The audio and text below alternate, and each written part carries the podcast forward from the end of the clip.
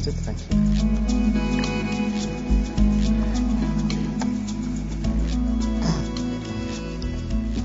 The acting executive dean of the Faculty of Science, Professor Anna Motete, Professor Peter Dankelmann, the Professor Gert Sabdusi, our respondent this evening, senior leaders of the university and fellow academics of the University of Johannesburg and PA institutions, special guests of uh, Professor Dunkelsman, in particular uh, your spouse and partner, distinguished guests, ladies and gentlemen, good evening. Uh, Sani Bonani, uh, Tobel, I, I, I don't hear myself, but okay. It's indeed a, a great and a very special honor for me to to rise up this evening and to extend to each one of you a special welcome to the professorial inaugural lecture of Professor Dankelmann here at the University of Johannesburg. And so, as I do so, I want to express a very warm welcome to his loved ones, his special guests, and his colleagues. This is so because this is a proud and a joyful moment for us here at the University of Johannesburg. And I'm certain uh, for Professor Dankelmann and, of course, uh, for family, friends, and colleagues. I often remark on these occasions that one of the most joyous and most important roles of the Vice Chancellor is this one. I reflect on the fact that graduations are a very important part of the life of universities in Africa and beyond for that matter.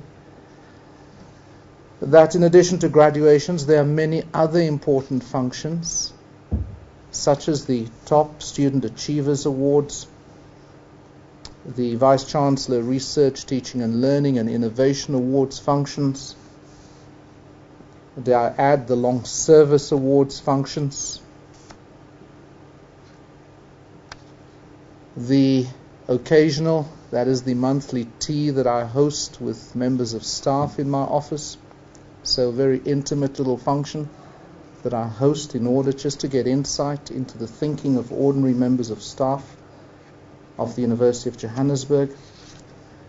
I reflect on the quarterly conversations, quality conversations that I have with the executive deans. And of course, uh, there is a list of other important roles, I'm told, that vice chancellors have to perform, such as chairing Senate meetings and Senate Executive Committee meetings, um, of reporting to council and council committees, and so on and so forth. But I still come to the conclusion that this is not only the most joyous but also the most important role that a vice chancellor can perform. And that is the role of inaugurating into the most senior community of scholars of the university, and of course beyond um, our most senior academics. And so this evening brings me certainly great joy um, and great pleasure. Now, inaugurations, many a time pompous, you see what I'm saying? Sometimes decadent as well, but hopefully mostly dignified, well meaning, and unsullied. We're told date back to ancient Greece as the opportunity for the formal investiture of a person into high office. And that that day marks the formal, the symbolic, shall I say, assumption of office or position of authority. And so today is that day that marks the rites of passage, at least from the point of view of the University of Johannesburg. The rites of passage and the entry of Professor Dankelmann into the distinguished community of university's most senior scholars. It is indeed an office and a position of authority and of leadership which we shall not assume lightly. but shall do so with considerable and ongoing thought, reflection, deliberation, and dare I add, presence of mind. So, the professorial inauguration is as important to the incumbent and their loved ones and colleagues as it is to the university. I say this since the inaugural lecture is as much a reflection on the state and the intent of the contemporary university, and therefore how it measures up to Professor Dankelmann's inaugural lecture on graphs, Google and the six degrees. On these occasions, it's worth reflecting on the remarks of Vartan Gregorian in both his hopefulness and controversy when he announced to us that universities are not only repositories of past human behavior, they are, in his words, instruments of civilization. He continues, they provide tools for learning, for understanding, and for progress. They are the well springs of action, a source of self renewal, of intellectual growth, and of hope. They are mediums of progress, of autonomy, of empowerment, of independence and self determination. I'm sure you can see what I'm suggesting that, yes, hopefulness, but also controversy. If one just scans universities in their contemporary situatedness um, in nations across the world. And yet, at the same time, it's worth reflecting on Wernick's argument that, as he observes, the university has a contradictory relationship with its surrounding society. On the one hand, the autonomy in terms of the axial values of truth, of wisdom, of science, and so on. And on the other side, he continues, those who control the means of material production control the means of mental production. And the dominant ideas are the ideas of those who dominate. I'm also reminded that very few books are available in decent bookstores on what it is to be a professor, and in particular, what the freedoms and duties of the university's most senior scholar is. In this regard, I offer you the reflections of Bruce Macfarlane, a colleague at the University of Hong Kong, in his book Intellectual Leadership in Higher Education renewing the role of the university professor, seeks to correct this oversight and argues convincingly that the corporatization of the research agenda, that is, in light of that, professors must reclaim professorial leadership and that they thus occupy a very special role. Specifically argues the two freedoms, that of critic and advocate, are essential for professors to execute what he describes as their four duties those of being mentor, guardian of standards, enabler of networking and mobilizer of resources for others, and fourthly, ambassador for the institution or the discipline. So this evening we will have only one small insight into how Professor Dankelmann responds to this call for the return of professorial leadership. So let me now invite the acting executive dean of the Faculty of Science, Professor Anna Motete, to formally introduce to us Professor Dankelmann. I thank you.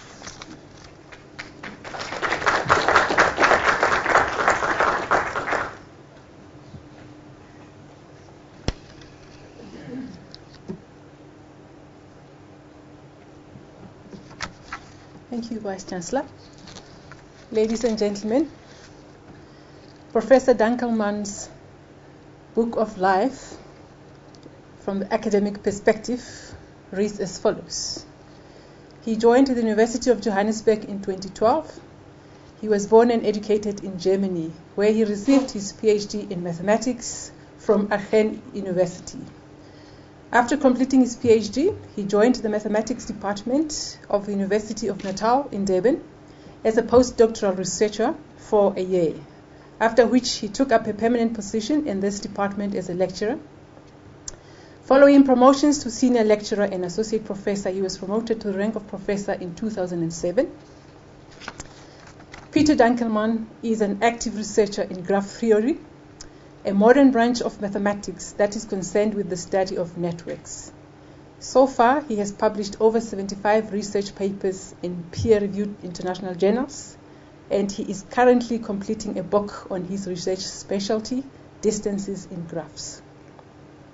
He is a member of the editorial board of the international journal Utilitas Mathematica and a founder member of the editorial board of the international journal Electronic Journal of Graph Theory and its Applications. In 2005, his then university, UKZN, nominated him for the National NSTF Science and Technology Award in category B for the best contribution of an in- individual over the past five years. In 2007, Peter was elected a member of the South African Academy of Science. He currently holds an NRF B rating. Although his true passion is for research and teaching, he has also been involved in other aspects of university life. During his time at the University of KwaZulu-Natal, he served in numerous committees, most notably on Senate, the Senate Steering Committee, the University Research Committee, and the University Council. Outside the university, Peter has been actively involved in the promotion of science, especially mathematics. For nearly a decade, he was the national organizer of the South African Interprovincial Mathematics Olympiad, a mathematics competition between teams of learners from the different provinces. Since joining the University of Johannesburg, Peter has been instrumental in setting up South African Tertiary Mathematics Olympiad, a mathematics competition between universities, which took place in 2012 as an initiative of the University of Stellenbosch and the University of Johannesburg. Peter also has a passion for the game of chess. During his time in Durban, he twice won the title of KZN Chess Champion and he served the Durban Chess Club as president for over a decade. His greatest joy, however, is spending time with his wife Hazel and his and their son Thomas. Thank you.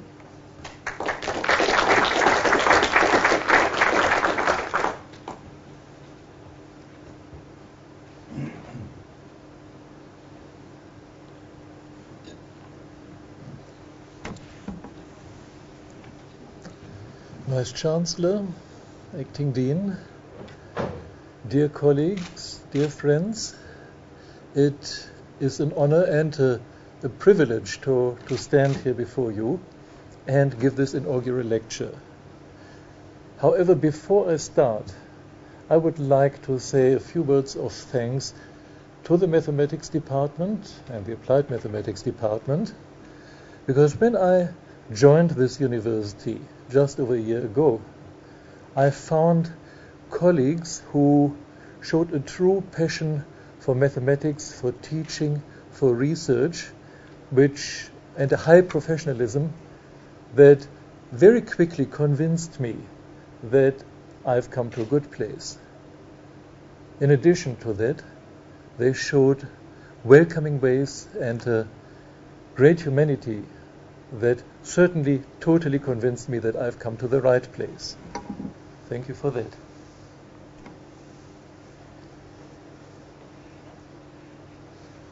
Now to the mathematical part. This is a lecture on, on graph theory, but I want to start with a few more general comments first. Mathematicians have a little bit of a reputation of um, of doing research that's mightily interesting, very complicated, and very often high up in the sky without any relevance. However, that's not entirely true. Although many of us mathematicians are pure at heart, no pun intended here, many of us are also applied at heart. Let's go back very quickly into the history of mathematics because most of it has actually been inspired by needs of the society of the day. Let's look at um, ancient cultures For example, in ancient Egypt, the necessity to predict seasonal events required, required astronomy. The um, architecture, the fact that people wanted to build houses, palaces, universities, required geometry. Navigation required navigation required geometry. If you wanted to go to far far away places, you needed to know where to go. And and so on. In the Middle Ages, increasing trade required algebra. For example, take take as a simple example the introduction of Roman numerals, which made manipulation of numbers a lot easier. Just imagine two Roman numerals, try to multiply them with long multiplication. It's, it's quite difficult. And with new developments like the introdu- introduction of Arabic numerals, things got a lot simpler. Later in the 19th century, we had a few further developments. For example, problems in mechanics and physics inspired differential and integral calculus. Gambling, which has been a passion for hundreds of centuries, required the theory of probability and statistics. And um, later, towards the 20th century, just to pick a few of the developments, were um, industrial processes that were examined, investigated, and that had to be optimized. This inspired things like linear programming. Economic models had to be developed. Much of this uses game theory, another modern branch of mathematics. And then, around the middle of the century, computers began to be developed, invented, and this, in, this necessitated a need for a theory of networks. And that's, hold on, that's, now where are we? That is graph theory. Graph theory is the theory of networks. Its history started uh, well, good almost 300 years back, 1736, with the Königsberg bridges, which were mentioned by my colleague Prof. Henning in his lecture. However, I won't use any of the contents of that lecture here today. Um, then, 200 years later, on the dot, the first book on graph theory. Then it was in its infancy, appeared, and slowly it began to mature into a proper, um, quite substantial mathematical discipline. In particular, with extremal graph theory, very important, the um, probabilistic graph theory, random graphs, and in the 1990s, a very interesting development started, which I want to tell you a little bit more about. It is the investigation of large real-world networks. We'll come to that in a moment. Okay, I've spoken about graphs, but I haven't told you yet what they are. Well, I still won't do that. However, I will start by telling you what they are not. because whenever I tell people that I do graph theory, they think, ah, yeah, I know that. There's x and y and x squared. Now, this is what you see here. That's not a graph. These things, yes, they are called graphs, but they just happen to share a name with what I do. The graphs that I'm interested in, the graphs that are the, the subject of graph theory, are, and I'm giving you just the informal definition. It consists of points in the plane called vertices, and some of them are joined by lines, which we call edges, others not. Here's an example of a graph. Here are the vertices there, there, there, six vertices, and you find seven lines joining some of them, the edges. That's a graph. Now, this, this may remember you of uh, drawing by numbers, so something that you wouldn't take too seriously, and um, really, well, we left it as um, when we left um, primary school, so why should we look at that again? But graphs are indeed omnipresent. You will find them all over in the real world. One example for a graph that you might have used very recently, a map. Here a map of South Africa. The vertices, the dots, are just the cities. The lines, for example, the highways, or railways between them. That's a graph. Then you can ask interesting questions like, how do I get here from Durban to Cape Town? What's the best and shortest route? In this case, easy to answer because you can just look at the map. But if you have a map not with 20 or 30 cities, but maybe with 20 or 30,000 cities, you need clever ways to do that. And that's one important branch of graph theory. Here are a few other examples of graphs. Any transportation system, or most transportation systems, are graphs. Here's a famous one, London Underground. The dots are the different stations, the lines are the direct connections between them. Similarly, Gautrain is, is a graph, but it's at this point it looks a little bit more boring. That's why I thought London Underground Yet another graph here. The, the structural formula of, of chemical compounds. This one here is butane. You see the graph in it right away, dots and lines. Some of these, well, these dots have names, C and H, but uh, it's a graph. And much work has been done on that trying to derive from the structure of this graph to derive the chemical properties of the compound.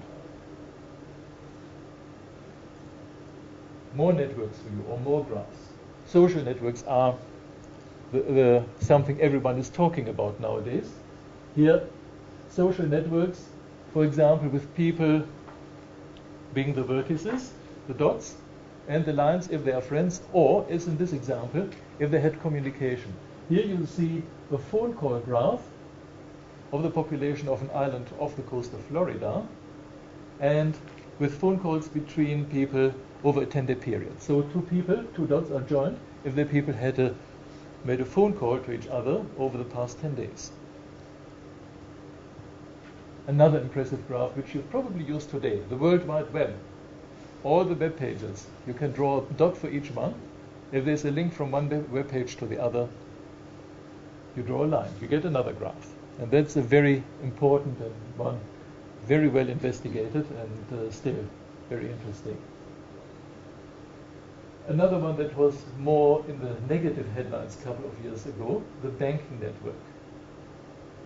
Think of the subprime crisis. Everybody was talking that the banks are too much linked, the failure of one bank causes other banks to topple. So people began thinking about that. This is also a graph. Take all the banks or all the big economic players, and if there is some strong economic interaction, for example, between banks lending, lending of money, that's another graph. So I hope that convinced you that graphs are really around and relevant. One tiny little bit, in general, these lines between the points in this talk, until otherwise said, don't have a direction. So you, they, they connect things both ways. In some cases, I will take a few liberties on that, which graph theorists will easily spot. Forgive me for that. Let's talk about one aspect of graphs, distances. And that's something I do a lot of research in. Let's uh, very quickly define the distance between two vertices. I'm giving you the informal definition, which is, however, can perfectly stand up to the formal definition. It tells you the same thing, it just sounds a little bit less elaborate.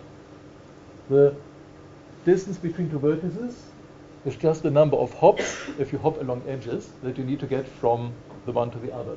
So, for example, the distance from A to F is 3, because you can get there in 1 from A to C to D to F in three hops.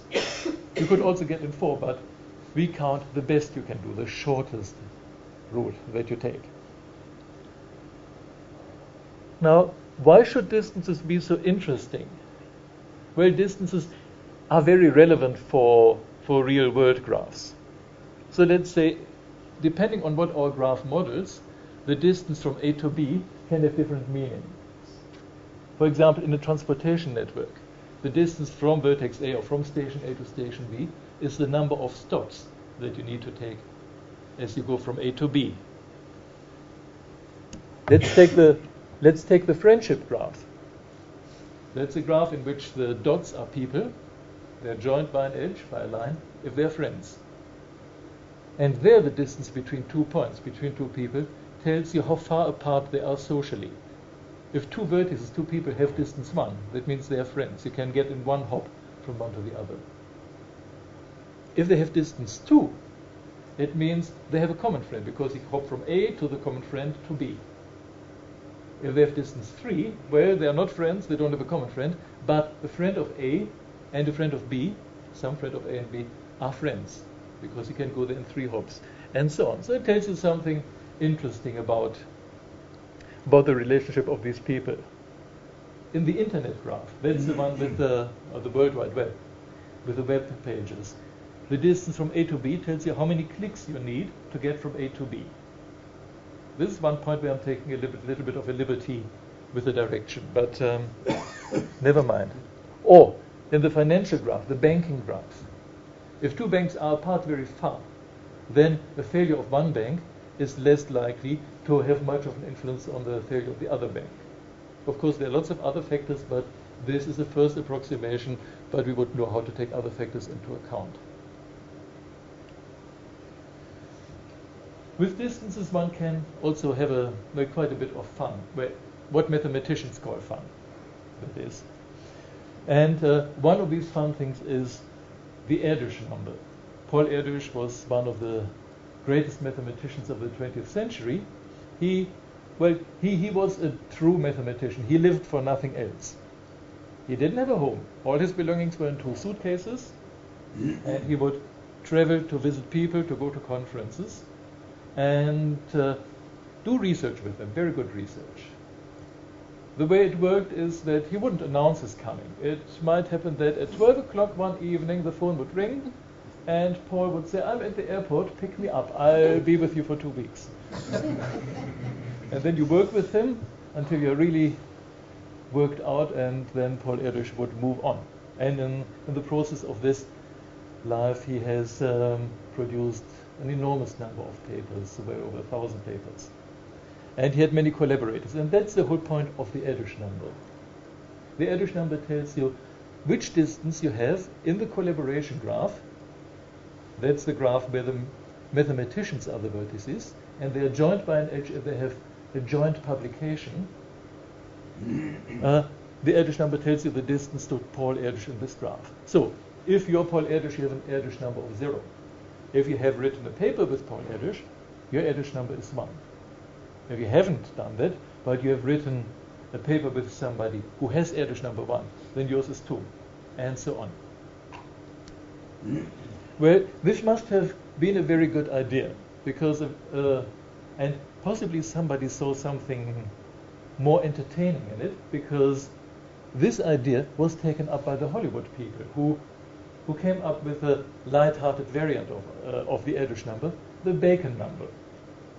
Okay, if you've looked at this, you have figured out that I'm not talking about what you had for breakfast, but this is about your distance in the movie actor graph, the distance between you and the actor Kevin Bacon, who surprisingly turned out to be the center of the, of the universe, of the Hollywood universe.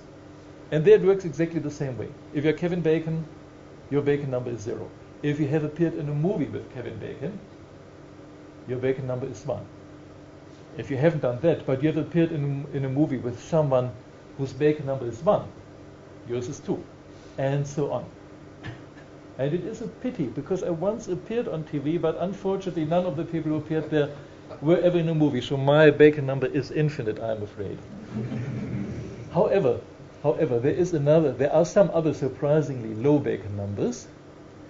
Here, one is Elvis Presley, who has a Bacon number of 2, Another one is uh, the recent honorary doctorate of UJ. Barack Obama also has a Bacon number of two. Who would have thought? Or for sports enthusiasts, the cricketer Tendulkar has, has a Bacon number of three. Who would have thought that? And uh, just to tell you how popular this notion has become, Google has a feature that allows you to determine the Bacon number of people, of actors.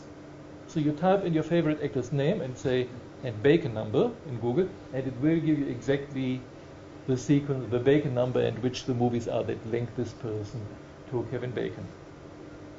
So this um, this idea has become very popular. Okay, now let's let's go a little bit more into distances. So you have a fair idea of what it is. Now let's talk about uh, one important distance in the graph. That's the largest distance. so between two vertices, if you try all pairs of vertices, and the largest of the distances between all of them, that's called the diameter of a graph. Here's a very simple example, the graph you've seen just now. The diameter of this graph here is 3. because, for example, from A to F the distance is 3. But check all other distances. There is none greater than 3. So 3 is the largest distance. We call that the diameter. Okay. Now let's use that a little bit to look at the things that I that I mentioned in the title. But let's start with the six degrees of, of, of separation, which is, is a very uh, which allow for a very interesting um, way of using graphs. For that, however, um, let me quickly quote the author Fred Hayes, who, in a very interesting and readable article in Scientific American uh, on graph theory, asked a simple question. He said, What's the diameter of the World Wide Web? And he immediately said, I do not mean, or don't tell me 12,000 something kilometers, which would be the diameter of the Earth. What I have in mind is the diameter of the web graph. How many clicks do you need to get from one place to the other at most so that it works guaranteed?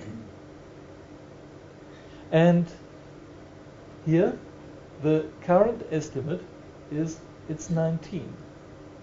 Now you think 19 steps is quite a lot, but if you think how many different pages the web has, I'm not quite up to date with the very latest estimate, but a couple of years ago I found an estimate of 800 million vertices. Now, for a graph on, on 800 million vertices, this is small. The graph that I showed you a moment ago had eight, had sorry, six vertices and a diameter of three. This one has 800 million and just a diameter of 19. So this is really small. Let's look a little bit at why this would be so. For that, I want to also to look at the six degrees because that's there there is some um, similarity between these two.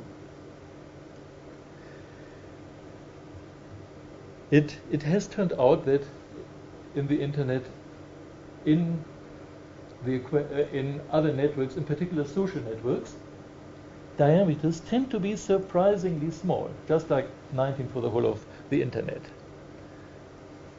And so now the six degrees. That's a famous experiment by the sociologist Stanley Milgram in the 1960s. So it goes a, a while back.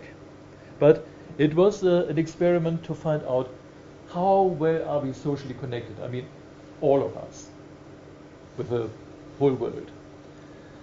And his experiment for the day, it was absolutely ingenious.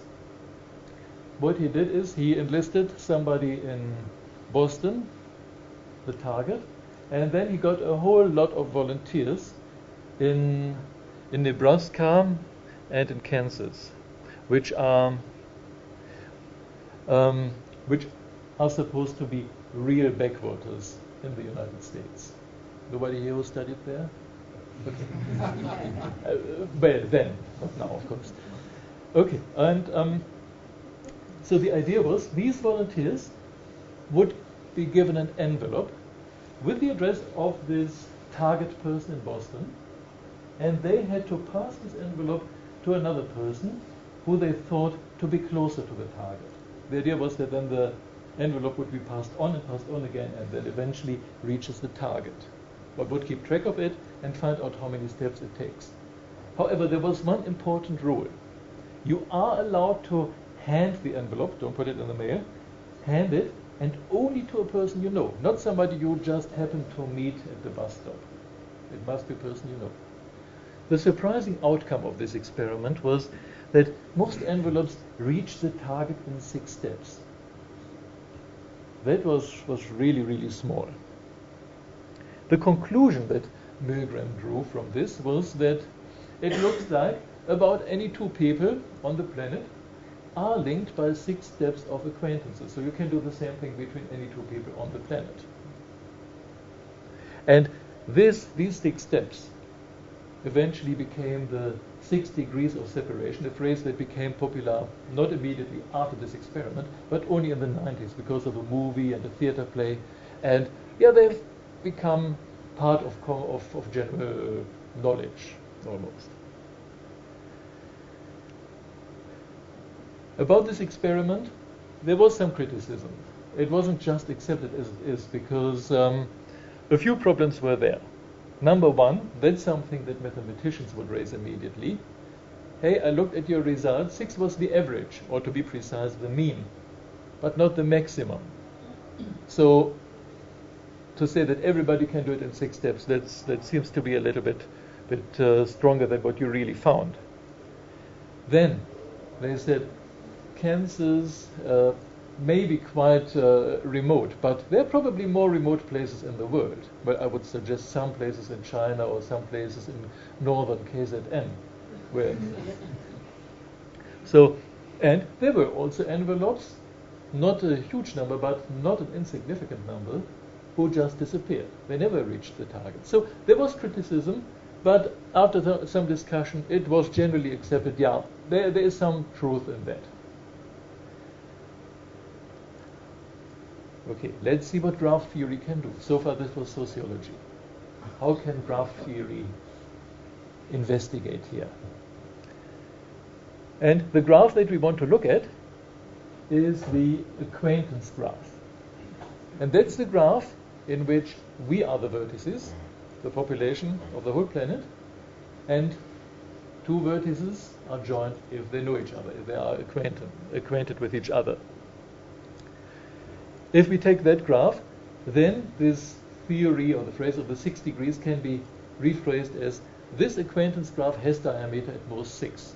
You can get from A to B in six steps, no matter who A and B are. Okay, well, so far so good. Graph theorists should be happy here. Yes, we have a graph. Now we can do something with it. But uh, it ain't that easy. Problem number one is this graph isn't given explicitly. We don't really know, we don't have surveys to know exactly who is friends with whom or who has now recently decided they don't know this person anymore. So we don't know exactly the graph. Problem one. Problem two, this graph is awfully big. You can't just look at it and then find out everything. There are a lot of vertices, too many to handle it easily. So what's the approach that you can take to investigate this graph? Well, you just take a small part of a graph What's, what surveys typically do, they look at a smaller sample, not the whole population, and you try to find properties, there's something that you can say about the graph, and then you extrapolate for the whole graph. Let's do that. And for that, we need a few more concepts. One is the degree of a vertex. That's just the number of other vertices it's joined to. Here vertex A has degree 2, vertex D has degree 3 because it's joined to 3 to C, E, and F. And the degree, what does it mean for our acquaintance graph? It just means the number of acquaintances you've got. And a survey has shown in those days that people had about a thousand acquaintances. Okay, that depends on what you mean by exactly acquaintance, but okay, let's take that number. So in this graph, acquaintance graph, acquaintanceship graph, you have vertices have a degree on average of a thousand. We need another concept quickly, and that's the concept of a random graph. The random graph is something quite simple, although it seems hard to analyze. That's just a graph chosen at random from all graphs with the same number of vertices. So you take all graphs on 6 billion vertices and you pick one on random, at random. That's a random graph. Sometimes you say, I look at all graphs with 6 billion vertices with a certain property. So here in this case, for example, we would look at those in which vertex degrees have typically something like uh, vertex degrees are typically around 1000. These random graphs were discovered by Erdős and Renyi, and uh, they are, I must say, awfully important. I didn't have enough enough uh, place here to write more than just important, but extremely awfully important uh, describes it better.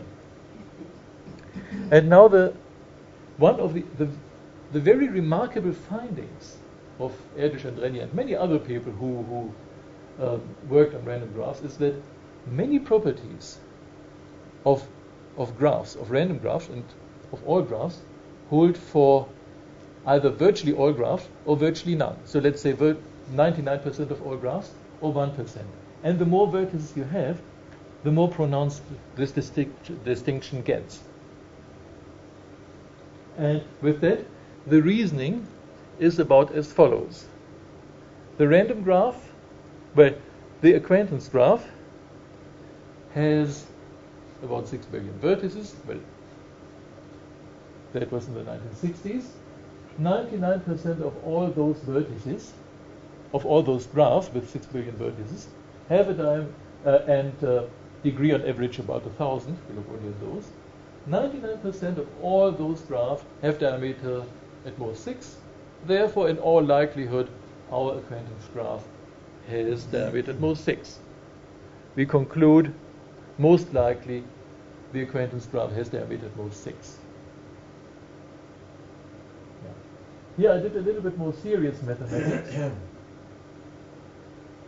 but I want to skip that, otherwise uh, it might get too late.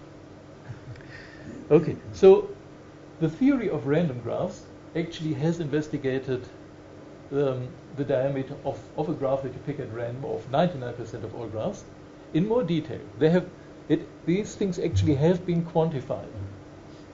And they found that if you have a graph on n vertices, and the degrees of the vertices are on average about b, then the diameter of the graph is very likely very close to a constant, well, something that depends just on d, times log n.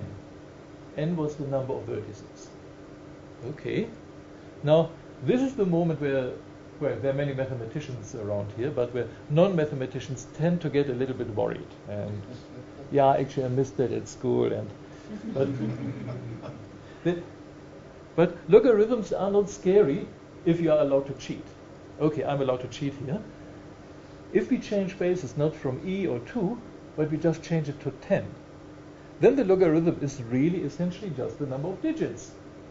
Okay, that makes things easy. So that means we get a constant times the number of digits. And 6 billion doesn't have an awful lot of digits. So depending on what the constant is, the diameter is definitely going to be, even if n gets very large, if you have lots of people, very, very small.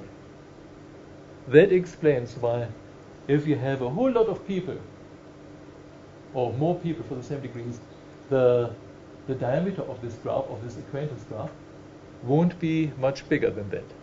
It is really some little bit times the number of digits. Tiny number compared to the number of 6 billion.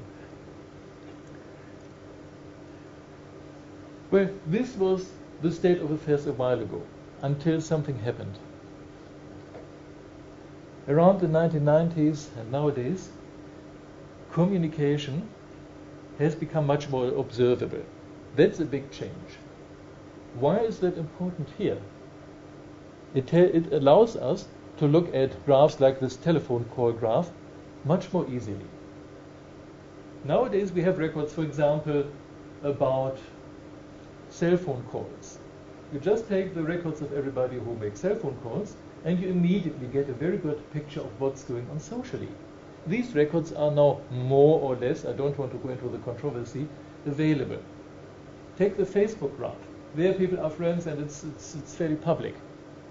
So out of a sudden, you can say a lot more about social structures. These graphs, you can see them. In the 1960s, you had envelopes and you needed to be ingenious to find out what's happening. Now you just go to the internet. Okay. And there people found something that said these random graphs that I've used, well, they are good, but they are not quite a perfect model for, for large real world networks. They don't satisfy the power law. A few examples. I don't want to give you a per, um, formal definition right away. Let's take Lotka's law, which says, and um, yeah, the Vice Chancellor will find this particularly interesting because he promotes research at this university if A of k is the number of authors who publish k papers, k scientific papers over a certain period, then this is typically a constant times 1 over k square. So it's proportional or inverse proportional to the square of k.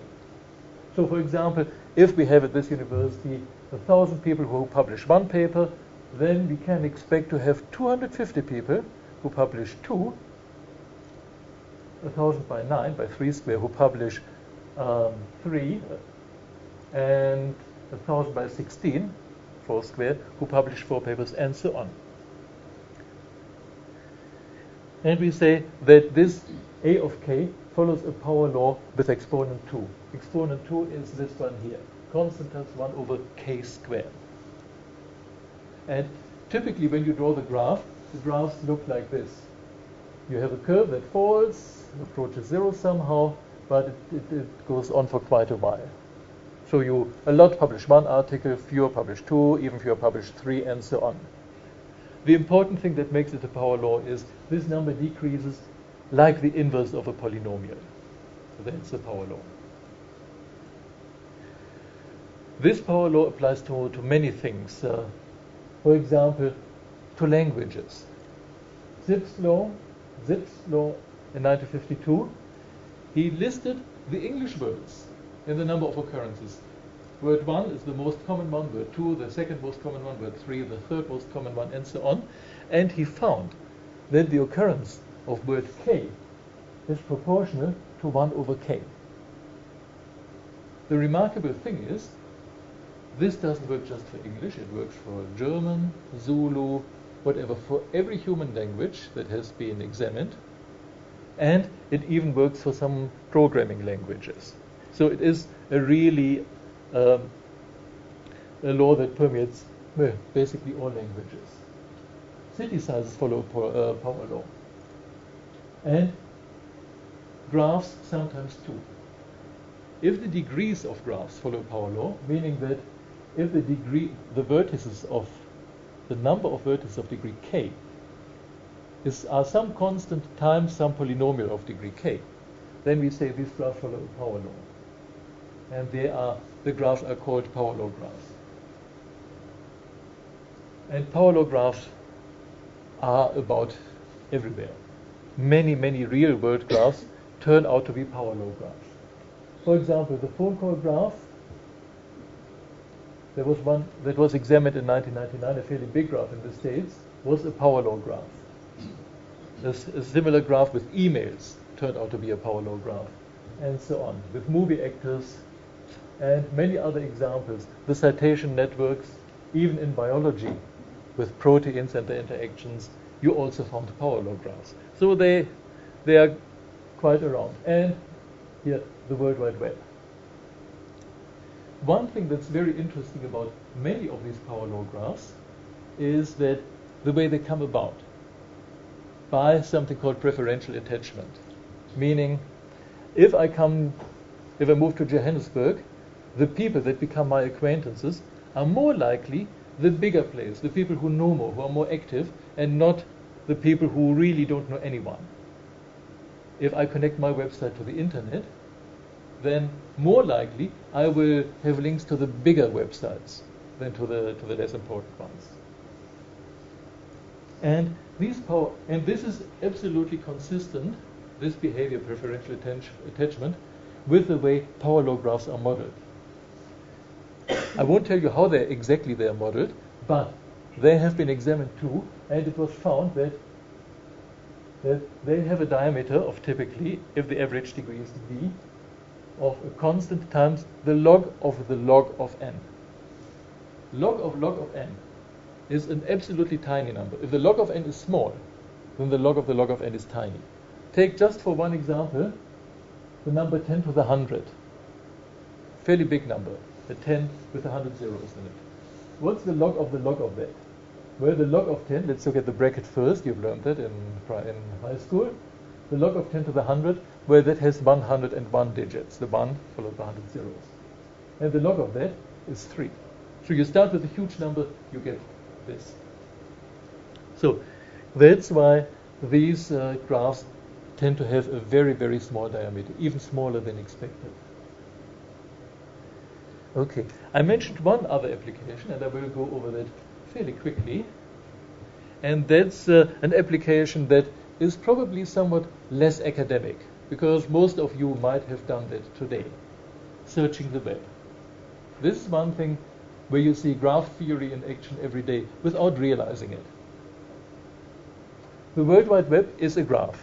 In this case, however, it is what we call a directed graph. The edges have a direction because a link from the University of Johannesburg to Google, for example, doesn't have to be both ways. Links go typically one way. So let's pay attention to that. Here's a tiny, tiny section of the World Wide Web, Google, the University of Johannesburg, our mathematics department, South African Mathematical Society, and me. Typically, when you have important pages, they tend to have one characteristic. They have large in degree, a large number of, uh, of other pages that point to them, that have links to them. And this number of pages that have links to a certain page is what we call the in degree. So, for example, here PD Home unfortunately has in degree zero. The South African Mathematical Society here in this case has in degree one because the mathematics department has one link to it. Um, so this is a graph, and that allows us to well to search the web very effectively. For that, uh, how do we search the web with search engines like Google? Okay, just very quickly, how do they work? Well, they have three parts. Part one is the crawler. The crawler here. That's a little thingy that all the time surfs the web and collects information on the pages and sends it back to, to Google headquarters. Then at Google headquarters, you have an indexer, receives all the information about every web page and picks out keywords. And the last part is the query engine. That's the one that comes alive when you type in a query. What it does is it looks at which pages have relevant content, then ranks it in order of importance and spits them out important pages first. And the really difficult part is not the, the first part. Crawling the web is easy, indexing everything is easy. The difficult part is how do you decide which pages are important? And Google seems to be doing that with, with an amazing accuracy. Typically, the, the website that you're looking for comes up first or second, almost guaranteed on the first page. And here Google has a fantastic trick that old search engines like some of us may remember Alta Vista and Lycos, Lycos, they looked just at the text on the page and decided whether it's important, and that sometimes worked, often it didn't work well. Google is a lot cleverer. It uses the structure of the web. And it tries to it tries to rank the pages according to importance. Now, what on where was I? Now I just said important pages tend to have large in degree, lots of pages pointing to it.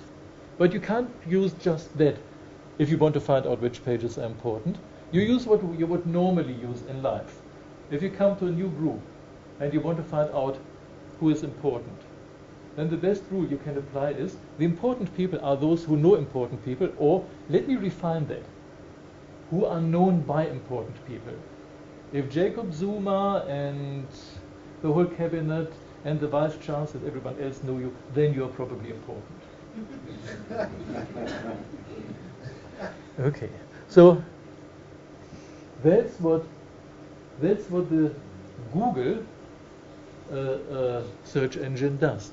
It ranks the pages very cleverly, and it uses something that can be phrased in many different ways. Because I don't want to stretch your patience too much, I will just mention one way. That way is the rule that you say, if I assign an importance number to every page, what would it satisfy? Well, I would want to say that if many important people point to me as a web page, then I'm important. So the rule is that my own importance should be proportional to the importance, to the sum of the importances of the pages that point towards me. Okay, and if I do that, just with this rule. I've given an, another way of doing that, but let's skip that. I find that this becomes just an interesting linear equation system that we can solve or that we can describe as a discrete, what is known as a discrete Markov chain. A certain equation system that we can solve, for which we find, and that will be the only hardcore mathematics I will mention, to which we can use the Perron-Frobenius theorem to find the unique eigenvector of this matrix that has only positive entries, and that's the solution. So in other words, just applying this one rule, my own importance should be the sum of the importances, or proportional to that, of all the people pointing at me, I get a number that will describe my own importance.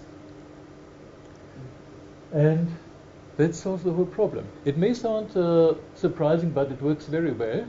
And it does involve huge calculations. That's why some people call Google just the biggest linear equation ever seen, because every second they solve equations with millions of variables. But it works very well, as you have seen. Well, I hope that I was able to convince you that graph theory has a lot of uses, that it has, um, yeah, that it is very present in our lives, and that it is certainly worth studying and funding.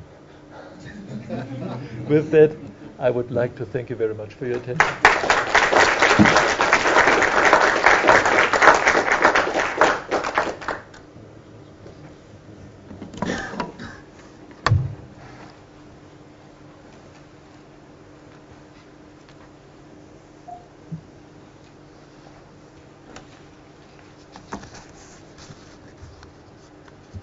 Your Magnificence, Spectabilis, dear Peter, distinguished friends and colleagues. Having listened to this, even to me, interesting talk of Peter's, I now have some difficulty to decide what my role at this stage of the game should actually be. Should I be Peter's praise singer, which would be appropriate to the occasion, well merited, because he's, after all, I would say one of the two best South African graph theorists. And after all, it would be praise singing is something very Af- African. So, or should I, having said all this, or should I play the role of the devil's advocate and stick some pins into Peter where I thought some pin might be not entirely amiss.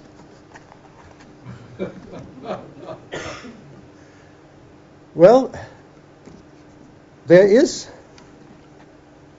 a little problem with this approach. Namely, he told us quite a number of interesting things um, about these huge graphs, which are uh, not exactly graph theory the way one classically understands the word. They are sort of dynamical graphs. They change with time. Uh, as opposed to the classical one, where one looks at a single graph or a class of graphs, and they don't change no matter how long you look at them, which may be quite long in some cases. Now, he told us a lot about this first class of graphs. And this is what he himself does not do. And he told us precious little about the things in graph theory that he actually does do. So and then I decided, well, that makes my job a little difficult. Because if I am going to sing his praise, I would have to tell you all of those things that he didn't tell you. And so I have decided that there is perhaps a third option. And, uh, and I have decided, well, within the limits of time, that I will go that way. Namely, to talk, to say something about graph theory itself, not of the particular practitioner of graph theory that we are in a way honoring today. Um, because it is not at all similar, basically, to what Peter was was telling us. And um, there's also one thing that I would like to uh, to point out to all of you, and perhaps one actually should point it out to most graph theorists these days. On one of his frames, which was called the 20th Century, when he made this historical account, there was one line, and it was the next to last line before the punchline came. It was the line which said, computers, arrow, networks. And then underneath that, it said in capital letters, equals graph theory. Now, personally, uh, I take exception to that statement, and uh, this is one of the, the only needle. Uh, because it simply is not true. Uh, graph theory is noticeably older than computers. And, well, unless in the Middle Ages you were talking about social networks, uh, it is also older than, or almost contemporary with some of the only real networks that ever appeared on the face of this earth, namely roads and railroads. Now, the point is, Graph theory did not arise from computer science problems. Never mind Euler and the Königsberg bridges, I don't mean that. Graph theory came from honest to goodness, solid classical mathematics. It arose in algebra, to be precise in invariant theory, and particularly in topology.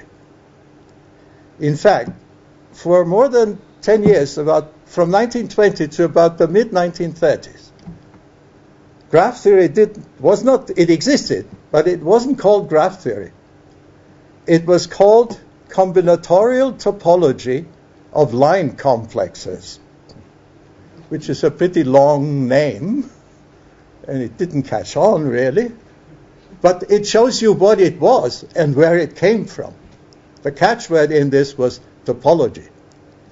And it was considered topology to, to an extent that one of the most famous topologists of his day, of that period, who didn't like graph theory, called it the slums of topology. but observe, he, he recognized it was topology and not networks and computers and all this jazz. They didn't exist. Yeah. Well, uh, so much in order to set the record straight about where this whole stuff comes from. I must say, this notion, uh, of course, calling things slums of something, and it was an Englishman who said that, by the way, uh, that was well known everywhere in the English speaking world, and that's a big, pretty big world. But the feeling that was behind that statement existed elsewhere in Europe, in Germany and in France and in Scandinavia. Graph theory wasn't really up to the standards that one normally would impose on mathematical activity. And one of, the, of its so called failings was there's no really English word for this, was its Anschaulichkeit in German. you could really draw these things, well, not with 10,000 vertices, but the small ones. And you can get your intuition by looking at these pictures, which would very often mislead you, but nevertheless, you could do it in principle. And that was considered somehow below the dignity of what a mathematician should do. And I remember when I wrote my thesis, my PhD thesis, in the early 1950s, it was about graph theory, but it had to be called officially a thesis in topology because you could not officially submit at the University of Vienna a thesis in graph theory. That was not an acceptable science. Topology was. And at the end of the 1960s, when I became appointed to the Université de Montréal, where I have been ever since, I was not hired as a graph theorist. I was hired as an algebraist because it would not have been possible to sell a graph theorist to the powers that be. Which shows you, and you know, that's 1970. That's not all that long ago. And that spirit of graph theory is second class mathematics exists almost to the present day in quite a number of mathematics departments across this planet. Things have changed a little bit because graph theory has contributed very substantially to the solution of some fantastic problems in number theory and the, the distribution of the prime numbers. That is mathematics. And because graph theory did make certain proofs possible, it has now, finally, been accepted into the brotherhood of genuine mathematical disciplines.